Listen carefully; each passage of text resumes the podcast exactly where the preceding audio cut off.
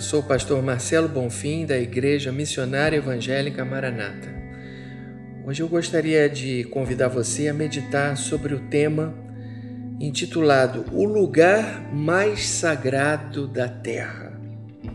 O Salmo 76, no versículo 2, diz assim: E em Salém está o seu tabernáculo e a sua morada em Sião.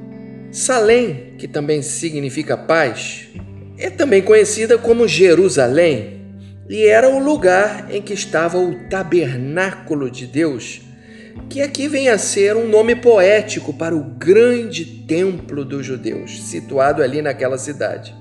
Foi ali, naquele local sagrado, que Abraão ia oferecer o seu filho Isaque em sacrifício e foi impedido pelo anjo do Senhor.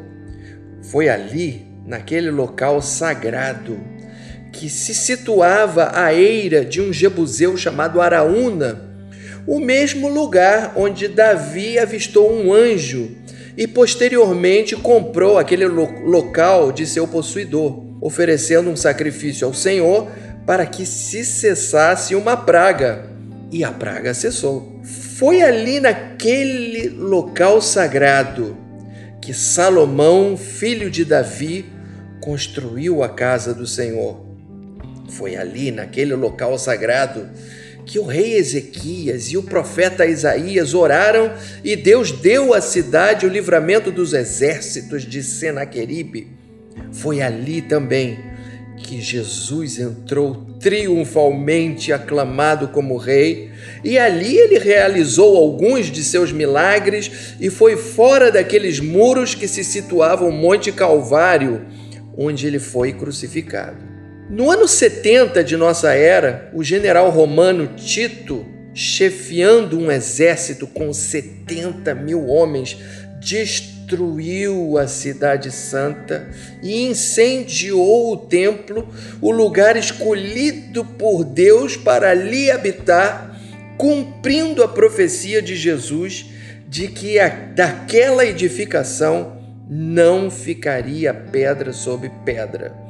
Do suntuoso templo construído por Herodes, restaram apenas uma parede do Santo dos Santos posteriormente também destruída, e o muro oeste da edificação, hoje chamado de Muro das Lamentações. Os séculos se passaram.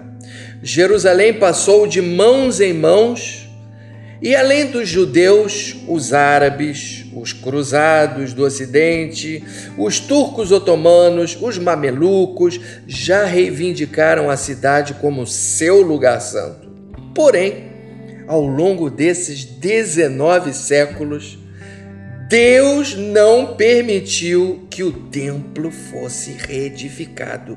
Nem mesmo em 1967, quando o lendário general Moshe Dayan reconquistou a cidade velha de Jerusalém e a esplanada do templo para os judeus, o templo não foi reerguido. As mesquitas que ali existem ficaram intocadas. Destruir aquelas mesquitas e reerguer o templo provavelmente teria ocasionado a eclosão de uma terceira guerra mundial.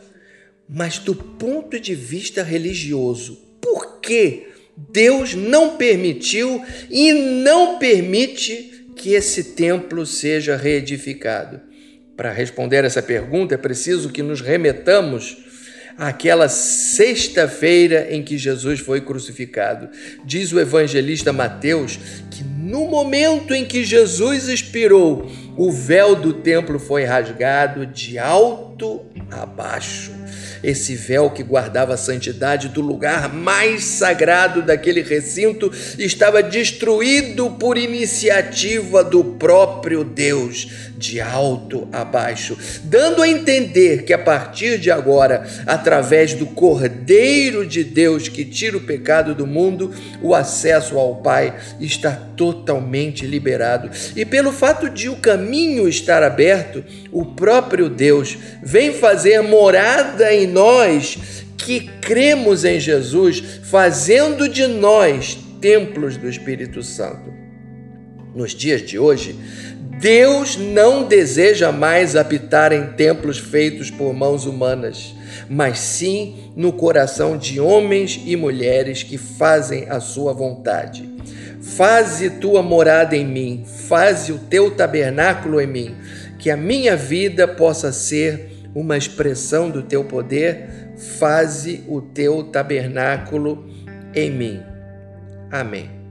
Que Deus te abençoe. Oremos. Senhor nosso Deus, o nosso Pai, que essa pessoa que está me ouvindo, seja ela quem for, ela possa neste momento abrir o seu coração para ti, de forma que o teu espírito entre em sua vida e que essa pessoa também seja um tabernáculo de Deus aqui nesse mundo de trevas. É o que eu te peço, eu te agradeço em nome de Jesus. Amém.